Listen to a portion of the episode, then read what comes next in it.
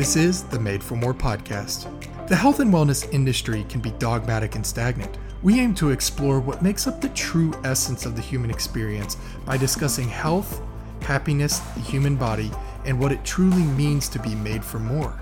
I'm your host, Jake Reynolds, along with co-host Lauren Sock and Mary Kathleen Toner.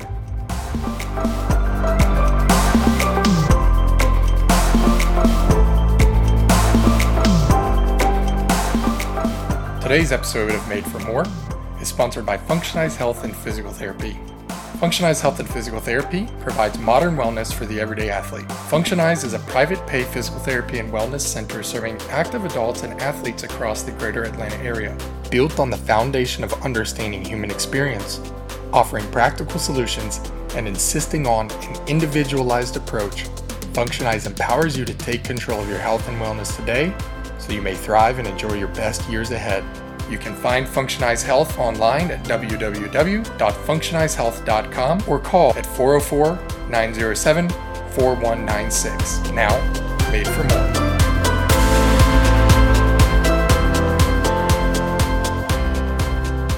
Welcome, everybody, to the Made For More podcast. I am Jake Reynolds. I'm Mary Kathleen. And I'm Lauren Sock. Today, we are excited to sit down with certified health coach and founder of Wellseen Atlanta, Gabrielle Dioria. Welcome, Gabrielle. Hi, guys. I'm so excited to be here. We're excited to have you. So we're going to jump in here. We all know we're in the health and wellness industry, and it isn't rare that many professionals find themselves in the world of health and wellness due to a personal experience. But Gabrielle, your journey actually began with a common issue that some of us face at some point in our lives, which was food poisoning. Yep. So we'll skip the more graphic details because we all know what happens with food poisoning, right? Uh-huh. But tell us a little bit about how your experience was different from typical food poisoning. Yeah, so it's actually interesting. The more I've thought about what happened in those days where the food poisoning did hit my body, I recall how much stress that I was under around that time of my life. You know, my father had just passed away and clearly wasn't handling that like a pro. Yeah. And I just remember being in such a state of panic and stress and worry and sadness. And then I had my situation happen where I went out to brunch. I was eating a chicken taquito, which I was, stoked about. And yeah. After I had it, I realized that was not the ideal choice. And, the next day I noticed that my body just didn't feel normal. And, that continued on for a while. And, I went to my primary care physician and said, hey, something's going on. That just started the journey of trying to uncover, what happened that day with that taquito and how to heal my body from it. When I first went to my primary care physician, they had no idea what was going on. They tested me for HIV. Oh, gosh. I'm like, wow. You guys, I had a chicken taquito. Like, let's calm down. Not that there's anything wrong with that. It just, that situation in those several months, put you in such a spin of panic because you think you're just having some stomach issues. And then, the doctors take you on a whole nother journey. Yeah. Yeah. I had no idea that something as, quote unquote, simple, it doesn't feel simple in the moment, but like food poisoning could trigger an autoimmune disorder. But I mean, I know you mentioned you were under a lot of stress, but does it happen often that something like that will trigger something much bigger? The longer that I've done this work, I've realized that when I hear people say that, and not all cases, but a lot of times when people tell me that they got sick or, they got diagnosed with cancer, I ask what had been going on in their lives around that time period. And I either hear divorce or, losing someone. So I'm really starting to try to do more research on what trauma is doing to our body to like ignite those situations. Absolutely.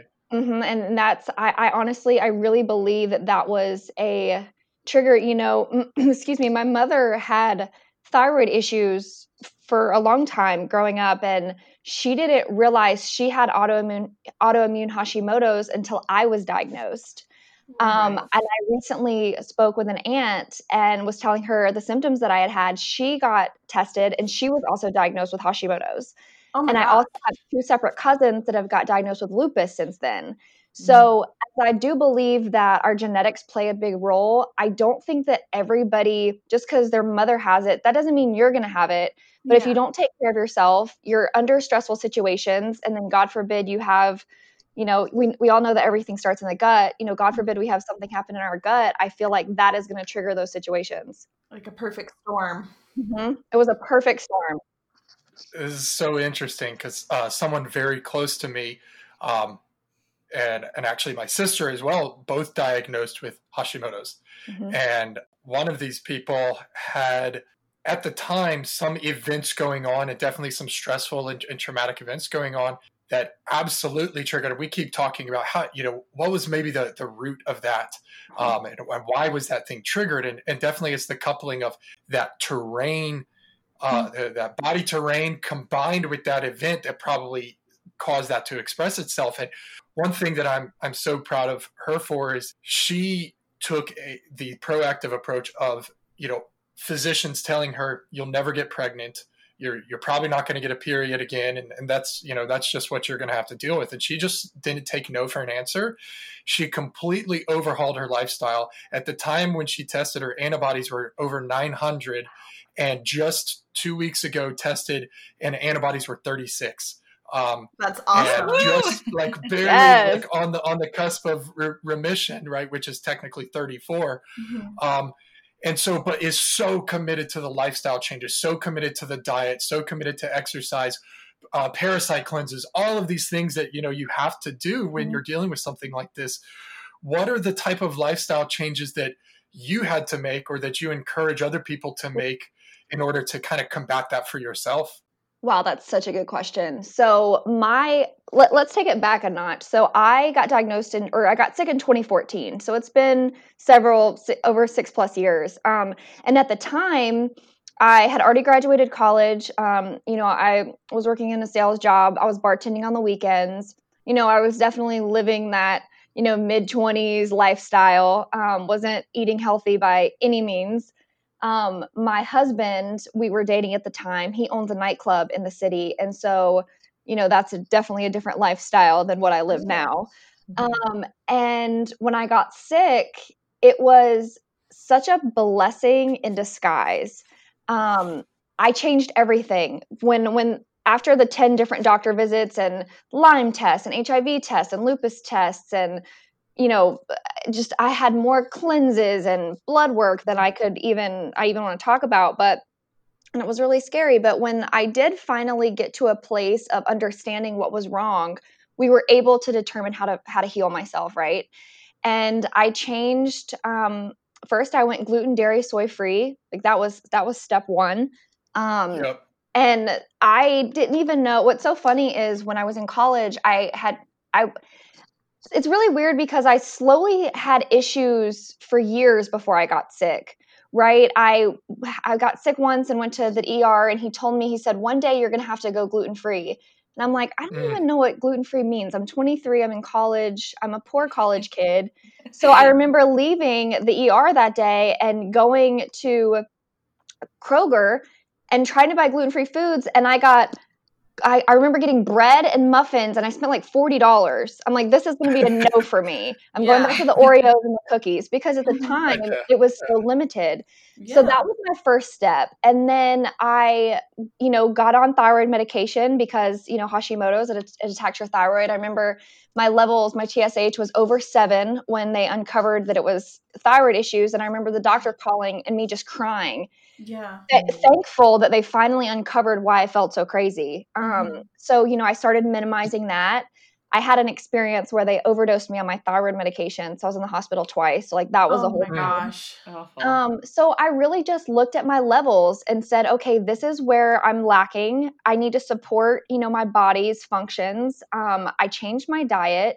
I stopped drinking as much. And I decided that I was healing myself on a physical level, but I needed to heal myself on a mental level as well, because that emotional journey for me was intense.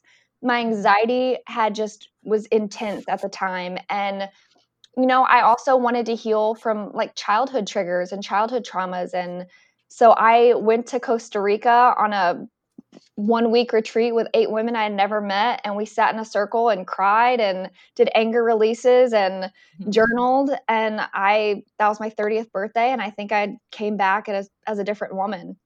That's awesome. New person. Mm-hmm. Yeah. Well, and I think this is a good segue just into, you know, this experience is traumatic for anybody, right? In terms of just finding a solution and a provider that can help them. Mm-hmm. But, you know, aside from, you know, just the physical part, when we talk about the mental health, you know, if somebody came to you, what kind of mental health habits will, you know, do you think help them or have helped you to kind of get the right mindset that you can overcome this and it isn't just something you're going to have to, you know, live with and not be able to overcome?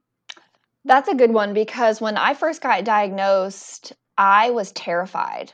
Because I didn't know, first of all, I didn't even know what Hashimoto's meant. I didn't really know what autoimmune issues were. You know, I was never sick before. So I thought, I just didn't know how much my life was going to change. And I thought that I was never going to be able to do anything normal again. Yeah. So that was my first step, was just because like your disease doesn't define who you are. You have to make changes and you have to pivot. But that's it. And honestly, the changes and the way I've pivoted has made me a healthier, better person anyway. Yeah. So you have to take it as a positive. And I also, it was also lonely, you guys. It was so lonely. Yeah. For a good 6 months, I couldn't drive my car. I lost 20 pounds, so I was so weak. Holy cow. My husband, you know, we were dating at the time. I don't even think we were engaged at this point. It was hard on our relationship because here he's not signing up for somebody that has to stay on the couch all day, you know, and he met me as this like vibrant, like excited for life person. And that was kind of gone. So it took a huge toll on our relationship and we really had to work on that. And, you know, now we're stronger than ever. And I really believe that helped us get through COVID. I really do. I'm sure of it. Thankfully, that time period, COVID just, you know, was a breeze for us because we had been through so much before. Yeah. So I would just say for people that are like newly diagnosed or like going through it, just find people that have gone through it. Call me, like email me, you know, I've been through it. I had to change relationships with my friends and my family, but you're so important, and standing up for yourself and making those changes for yourself is just so important. Mm-hmm. Yeah. And, you know, it makes me think, you know, we did a podcast a few months ago with a psychotherapist that talks about what she calls the little T traumas. So people think of trauma as being a big thing, like going off to war or, you know, being in an accident. Like this is the little T trauma that stays with you that you have to overcome, and acknowledging that is, you're changing your life. And that's very, you know, traumatic for, you know, our mental health. So just being able to acknowledge that and not thinking that you have to just brush it off because it's a health issue. Mm-hmm. It's changing who you are as a person for sure. Absolutely. Well, and when you look at it like you're just doing it for a health issue, I mean, and also no judgment for what I'm about to say, but I've also uncovered a lot of people that do have autoimmune issues and you would never know because they're out living their life as they were prior to being in that situation. And, you know, I know that there's a high percentage of if you get one autoimmune disease, you have like a 70 or 80% chance of getting a second if you don't take care of yourself. I don't know if that's exactly accurate, but it's very high. Yeah. And I'm just not trying to do that. Like, I'm just not, you know, and, you know, if people try to, you know, like say something about how I eat or the fact that I don't really drink that much or whatever, it's like, that's fine, but I don't want to make myself any sicker. That's not good for my quality of life. Absolutely. To me, something that sticks with me is really frustrating about your story is that you went to the ER multiple times and you kept getting sicker and sicker. And it sounds like you saw a lot of providers before you really got an answer. So it sounds like that maybe is part of what sparked your passion and helped you found Wellseen. because you're connecting all these providers with each other, and then not just with each other, but also with the people who need them. Yeah, that was a really hard thing for me because, again, I didn't know anything about the medical community. You know, like growing up, I saw a primary care physician, I saw an OBGYN, or I saw, you know, a gynecologist. And, you know, if I got sick, they threw me some steroids. Like, that's all I knew about anything. I had no idea what functional medicine meant. I had no idea the other realm of treating people. And so when I started at the primary care physician and he, you guys, when he tested me for HIV, they had to give me a password. So when they called me, and they called me the day that me and my now husband moved in together. And I'm like, cool. So I'm going to get HIV. He's going to dump me and I'm going to have nowhere to live. That was literally what I was thinking. Yeah. But they had to give me a password. Like I had to give them a password. So when they called, you know, so they're not giving my information to someone else. And my password was, I don't have HIV. Like, you're missing the point. And so like my way of like taking my power back, but they referred me to, an endo. And then, you know, I went to like 3 or 4 of those trying to uncover thyroid issues. Then they sent me to a rheumatologist because they thought my lupus markers were high. Then I went to 3 infectious disease doctors because it could be Lyme. And then I finally, you know, it was a blessing. Someone was like, hey, have you ever heard about this one particular place, you know, that was more functional medicine? And I hadn't. And I went and I was like, well, hi guys, you know, I've been waiting on you. And, you know, they treated me like a whole, and they, you know, did all the blood work to uncover my stomach issues and uncovered like high candida levels. And you know, I did the SIBO test and I, you know, I had to blow in the thing and, and that's where they started, you know, I met with a nutritionist there, and that's where we started gluten, dairy, soy free. And I don't go there anymore, but I'm so thankful for that place. And I'm thankful for that whole industry that they can treat you as a whole and not just a piece and having to bounce. And also, you know, it takes like 30 to 60 days to get into a regular doctor anyway. So that whole process was like 3 years. It was such a waste of my time. Yeah. And it wasn't even that long ago either. Like it started in 2014, you said? It started in 2014. When I turned 30, I'm 33 now. So I guess in 2017 was when I was finally at a turning point of my healing. It was a good 3 years of a struggle. Let's assume somebody gets an autoimmune diagnosis, and maybe they're in the right place, or they're in, you know, have the right resources at their hands. This is something that takes a pretty drastic lifestyle overhaul and can be a really daunting, scary kind of thing to undertake. Where is the place that you found was most helpful for you to start? Like, did you just go full tilt into it, or did you just take, you know, one little bite at a time? So I guess maybe the question is, what are the initial steps that somebody ought to take?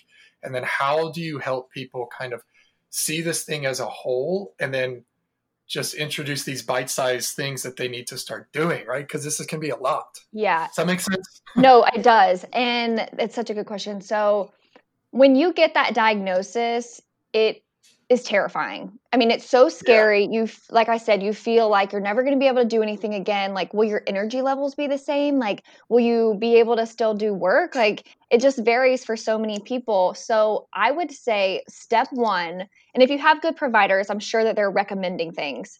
Step one for me was changing my diet, because since we do know that so much of your health is in your gut, and my gut issues were such a trigger to this. That was step one for me. So when I went gluten, dairy, soy free, so I came home and I remember going in my kitchen and just throwing everything out. I threw everything out of my pantry, everything out of my fridge, which was probably really drastic, but I just took the approach of, I've been sick for 3 years and I'm over it. And I want to if that's what's making me sicker, it's out of here. Yeah. But then I didn't eat for 2 days because I was learning how to eat right. And you know, so I took the strategy of, okay, every morning, this is what I have for breakfast. What can I take out of that and replace to where I can still eat that? So because I wanted food to still be comforting and familiar. And so I used that strategy to continue on to even today. That's how I cook and bake, because I still want to have normal things. I don't want to feel like I'm not you know, enjoying things like everybody else. So I just have to kind of, you know, change it up a little bit. Yeah. So that was definitely step one. And then step two was having conversations with everybody around me, explaining the changes that we're making and, or that I was making, so that they didn't try to say, oh, well, come on, come out and get drunk with us tonight. Or, you know, come on and let's go to this pizza bar or something. You know, I wanted them to understand that I was doing this for health reasons and that they needed to be as respectful as they could. And my friends are great. They'll research a menu before a restaurant, before I even do. They're like, oh, we found that you can eat this, you know, and having that conversation with your family is even more important, you know, because of holidays and especially with holidays coming up, you know, you're sitting down at Christmas and, you know, I remember the first year I sat down at Christmas and I had nothing that I could eat. I'm like, this is cool. Super cool. Merry Christmas. Yeah. So, you know, having those, and it's a learning experience for everyone around you. You know, it's not just your journey. It's everyone around you is going to have to be on board with it as well. Yeah. That's where having good friends and supportive spouses or partners is really important in that journey to come alongside you. And it's probably very easy in those circumstances to feel like a burden, right? Because, oh, I don't want to be the squeaky wheel. I don't want to have to cause everybody to change the restaurants we go to or change the way we do Christmas dinner and stuff like that. But, you know, I've always told the people, like I said, I have several people really close to me who have Hashimoto's. And the approach we take is we care more about you and spending time with you and your well-being that, like, I can eat gluten-free. I can go to a vegan restaurant one time and it's not a big deal, you know? Right. And so I think that the important part is the education for spouses or for family members. Right. Because, you know, so many people, we have this culture that has this pendulum that swung so far to, you know, conscious eating, to where a lot of people kind of view it as like, oh, you're not actually gluten-free or you're not actually gluten intolerant, right? Tell me about it. What are some resources or some information that you have given people or that you kind of point people to that can help with this educational process? Well, first of all, especially with the Hashimoto's part of it and the thyroid issues, I send information about inflammation and why that inflammation affects me and how the reasons why I want to keep inflammation down in my body. And then also about the foods that are going to trigger my thyroid to start overproducing. And we don't want that either. Or the foods that mimic thyroid hormones, right? And so I think if you have science behind you and explain these things to people, instead of just like you said, being like, oh, well, you're not really gluten intolerant. I get people ask me all the time, are you celiac? And I'm like, I'm not diagnosed, but I do have autoimmune issues, which celiac is autoimmune. So to me, the result is the same. If I eat gluten, I'm down for a week. You know, if I eat gluten, I am exhausted, I'm bloated, I have brain fog. We don't talk about bathroom issues, but, you know, it's not pleasant. So I think just educating people with science is key. And then I feel like when it comes to holidays and things like that, I like to provide cookbooks for people. So, hey, you know, this is a cookbook that I really like, and it's delicious. These are some of my favorite things. You should try it and kind of, you know, branch out. Yeah. You know, my husband had never had gluten-free stuff before. Well, heck, neither had I. But when I went gluten-free, that's all we eat at home. Yeah. So I cook, he doesn't cook. So it's like a kid, you eat what I cook. So he is 100% gluten-free at home. He, you know, everything's dairy-free, you know, cow dairy. Like I still do goat milk and goat cheese. And, you know, there's no soy. So whenever I do like a fried rice, it's always coconut aminos, and he prefers it. And the changes that I've made have actually helped him notice a difference in like how crappy he was feeling eating fried food or dairy or too much cheese. So, you know, people fight what they don't understand and they fight what's not comfortable when, you know, everybody could learn, you know, and everybody could feel better if they made these changes, you know? Yeah, so I felt like a burden at first, but now I'm like, you know what? These changes, it's not like I'm asking people to do something completely crazy. like these changes actually will make them healthier. So I'm secretly like ninja-ing them being healthier, but like blaming it on myself. I like it. Yeah. I love that. Well, I think this is a good segue into how, you know, your health journey played a role in your conception of Wellseen. Yes. Can you tell us a little bit about what Wellseen is? You know, we were a sponsor last year, and it was a great experience, my first experience there, of being with all these women that, you know, are like-minded and are seeking, you know, the connection of people just like them. So tell us how that started and what that looks like as we go into 2021 and what you're doing. Wellseen's my baby, you guys. I have always loved planning events, right? If I have 10 brothers and sisters, I plan baby showers, weddings, like you name it, I'm the planner. I started an event planning company and then my father passed away. So it just didn't work out. So I feel like after I got sick, I was able to marry wellness, which was a huge part of my life, and events, which is another like huge passion, together. So it was like the perfect combination. When I was able to start healing and uncover all these things about myself, I went to Emory to get certified health coaching because I refused to allow any woman to ever deal with what I did. I just, if I could prevent that or just give you the resources, then that was all my life's path was. And so I did that for a little bit, but I realized that it's hard to wrangle people if they're not ready. You know, they may say they're ready, but not really. And I realized that I could host large events and, you know, people can come and learn what they want and take away what they want to take away to implement into their individual lives. Right. And I had this idea for probably 6 or 8 months. And I think I talked to my husband about it every single day. And we went to New York for a trip once. I went to a wellness conference. I'm not going to tell you which one because I'm about to roast it. But I'm going to. So, you know, it's not an expensive ticket. You fly to New York, you stay in New York, and you go to this 3-day event. Hillary Clinton spoke and Gwyneth Paltrow spoke. And we're talking about sugar and like how it causes cancer and yada, yada, yada. Cool. You know, the content was subpar. It was all right. But then we go to leave and my husband's picking me up in an Uber and I'm walking out and they're giving us the gift bags, you know, to leave. And inside was a huge, I don't even know what they're called, liter, whatever, of Welch's grape sparkling wine. And I lost it.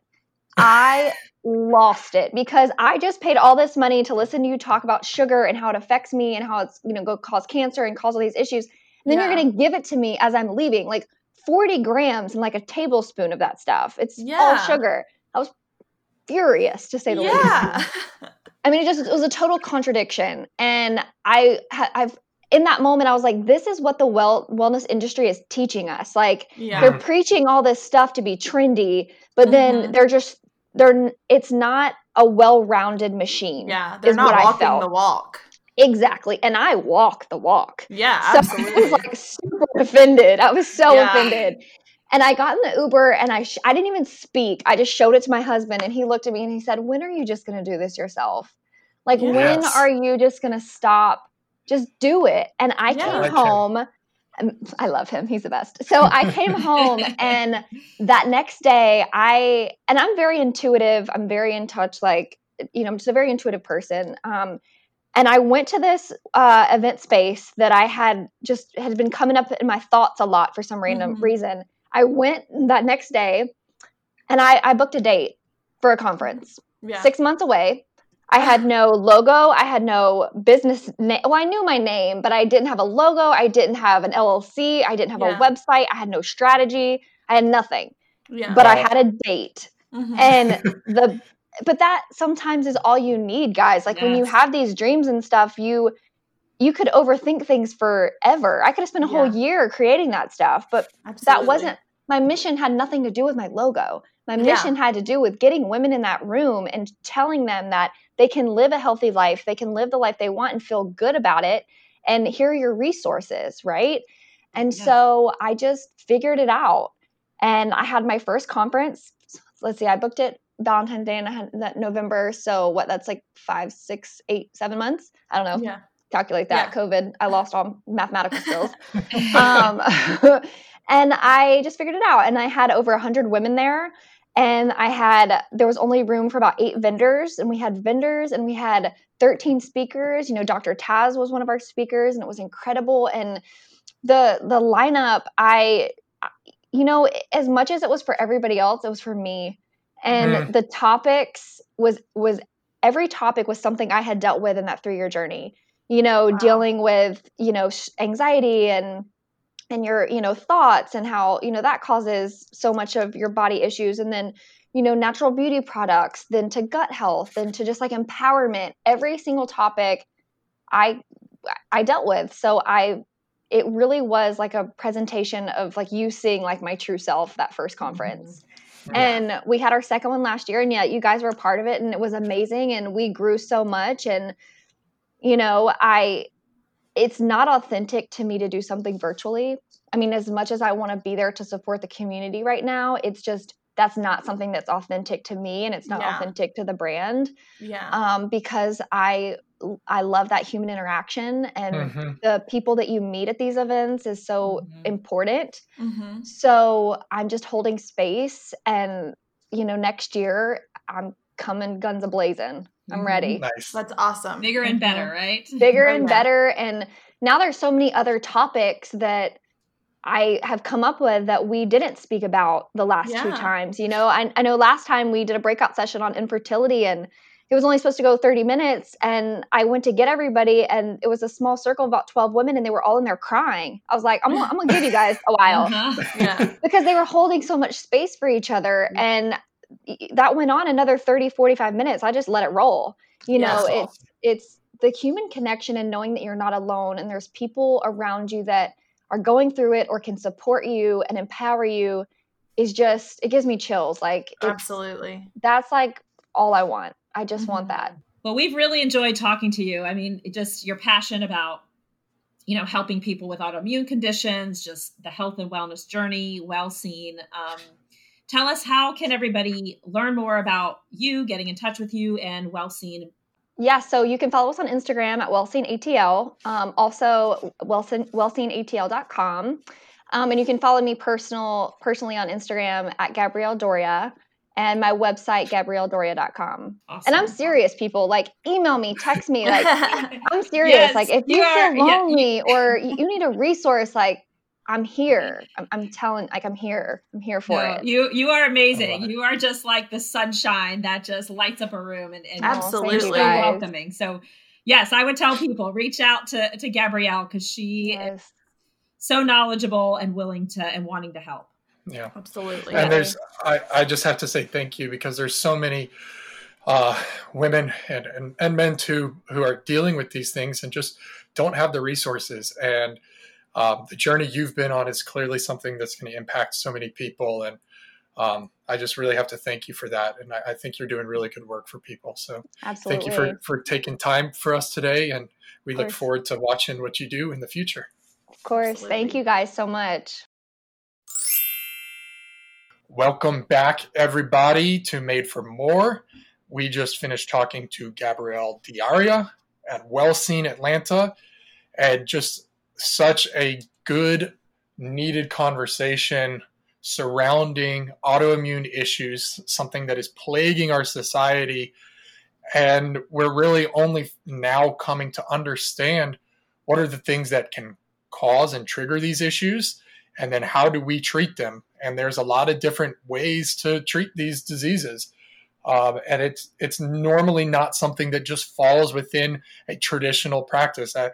After talking with her, hopefully you come away with the understanding that this is something that takes a lot of overhauling, a lot of changes, but it is something that can and will be managed if you are with the right people and if you just take it upon yourself to do that. So I think it's important that we discuss, you know, some of the other aspects of autoimmune issues and what are some of the other factors that can influence that. So Mary Kathleen's going to tee us off with a few questions.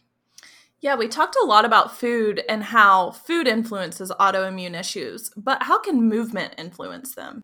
Well, I think first we start off about with what is an inflammatory condition, right? So, you know, it's not just Hashimoto's or thyroid. So obesity is a huge inflammatory condition, right?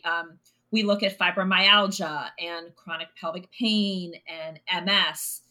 All of that is an inflammatory condition. So when we look at the big picture, right, of let's look at obesity, and we talk a lot about skeletal muscle mass and percent of body fat mass and all of that. But in America, we have the highest obesity rate of English-speaking countries. So that is huge, right? And people don't think of obesity as an inflammatory thing. But the reason that it's important when we talk about muscle mass is that muscle, it's highly plastic. It undergoes constant remodeling.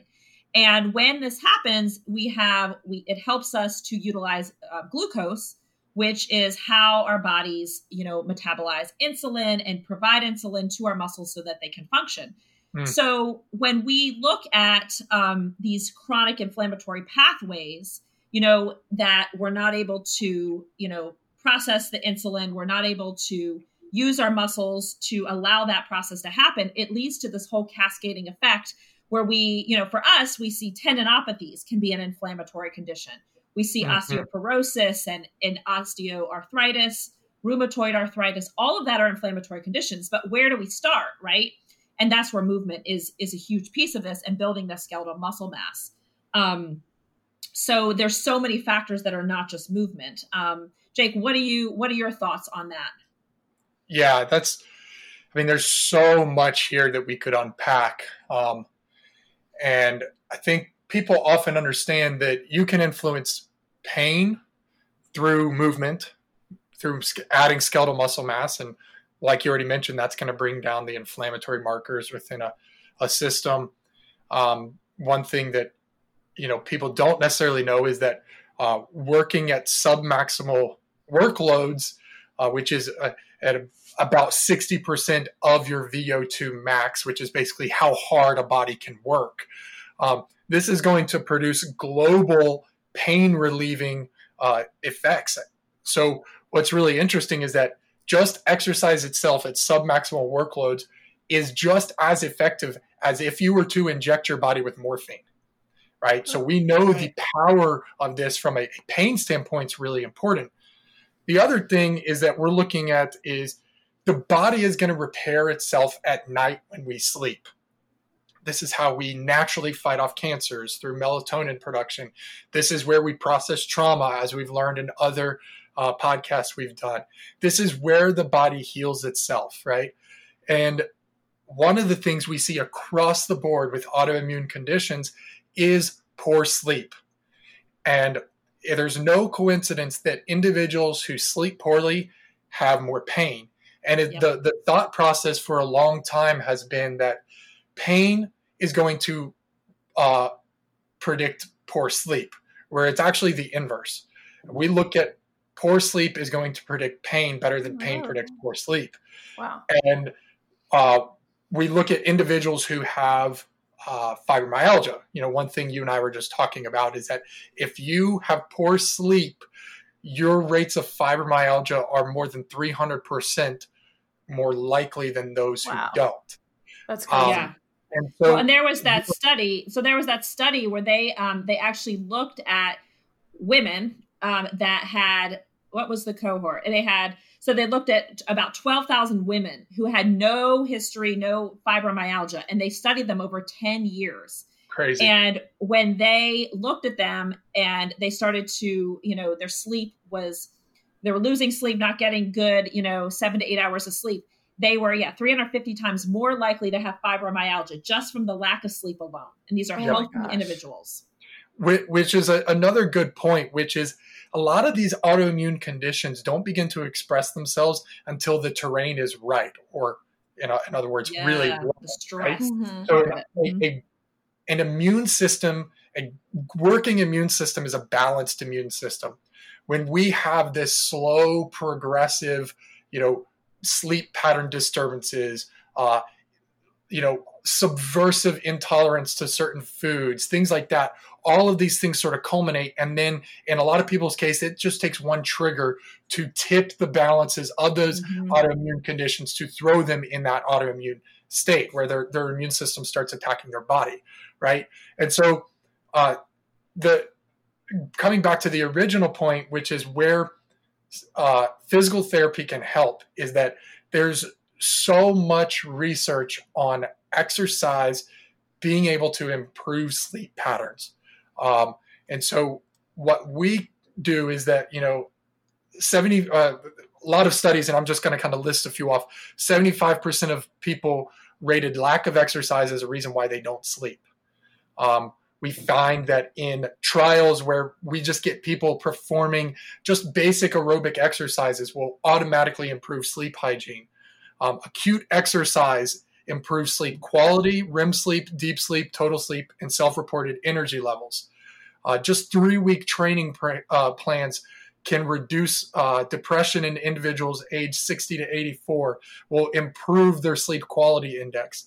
Daytime exercise is associated with stage 2 deep waves or slow wave sleep, right? So these are just a handful of studies that just show that exercise is such a vital part of improving sleep.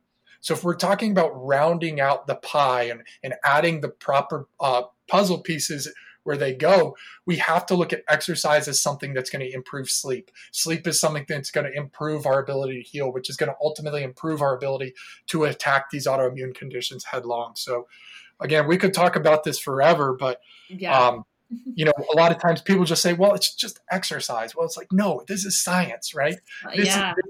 This is a pharmaceutical, right? If you had a pharmaceutical rep come to you, and this has been my kick over the past few weeks, and say, if I give you a pill that has no side effects, that's not going to change anything but improve your life in all these different facets, like, would you take that pill? And everybody says, of course. And those pills are sleep and exercise. Yep. Yeah. And you know, we talked about this before, Jake, regarding the heart rate variability. So when we look at actually how recovered our bodies are to perform the next day, it's, you know, I mentioned that I got a whoop. We all got whoops over during COVID to kind of track our recovery. But one of the metrics on the whoop is the heart rate variability. So that is the amount of time between each heartbeat when you're at rest or sleeping. And the higher your heart rate variability, the more well rested you are. So it's really interesting because there was a study that basically said if you eat an anti-inflammatory diet, that you will also have an improvement in your heart rate variability. So you'll be more recovered at night. So we look at, that's a great metric if somebody's looking to actually see how well they are resting and sleeping. Are they getting to that deep sleep or REM sleep where they're able to process pain? Getting a device that tracks that heart rate variability. And I think some of the Apple Watches now do that, the newer models. But really, there's a big push on this heart rate variability because it's tracking how well our body is functioning. And it gives a very quantitative number instead of just waking up and feeling well rested. Well, what does that actually mean? Are you getting the kind of sleep you need to be able to take charge of your day? Yep. And this, I mean, it's a really good predictor of just inflammation too, heart rate variability, right? You look at, I don't know about you, but you know, I love a whiskey drink just as much as the next guy. Anytime I have even just a few ounces of alcohol, heart rate variability is horrible that night. Horrible. Because alcohol's poison, right? Let's call it what it is. It's poison. And the same, you know, just anecdotally, it was interesting. I had an injury last week, and I was up all night, and it was just, you know, the inflammatory response just kept me up and drastically, you know, interfered with my sleep performance. And once you know, like, heart rate variability was horrible that night. So it's pretty interesting stuff. I feel like we need to wrap this up so I can go to the gym. I know. As I'm pounding my coffee. Man, I don't know. I've just seen when you guys have really put a focus on our patients doing, you know, some strength workouts when they come in and giving them strength workouts to do at home. And I think I've just seen a difference in the patients who are really committed to it, even the ones they were already healthy. You know, I'm thinking of one right now, and she comes in and she's like, I'm ready to go. I'm ready to work. And I can just tell that right now when things are really stressful, especially for people in, you know, an older generation, with it being a little bit more scary with COVID, I've just seen a difference in her mentally, even in her preparedness for the day. Absolutely. Yeah.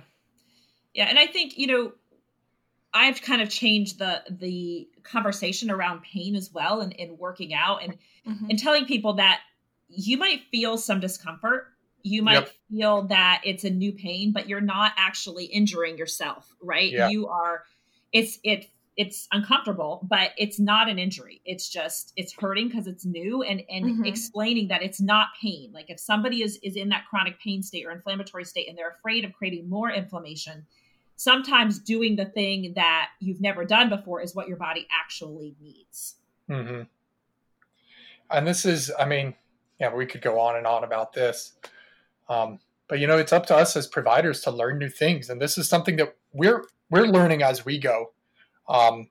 And we've really changed the way that you and I have practiced just in the past 2-3 years. Absolutely. On how to, you know, really own this science and say, you know what, this is not, this is just as important as going to your physician and getting your medications and all that stuff, which is super important. But this is just another piece of that pie that, you know, we really, really have to do our due diligence. And we were talking, you know, to someone last night, and they said, you know, with all of the evidence out there, you know, if we're not doing these things, we're teeter-tottering on the verge of malpractice, which is a really important way to think about this, right? Yeah.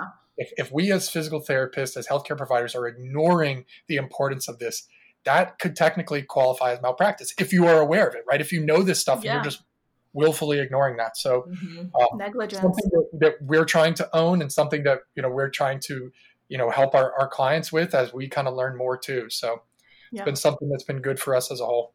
Mm-hmm. Anyway, wrapping up, tip of the week.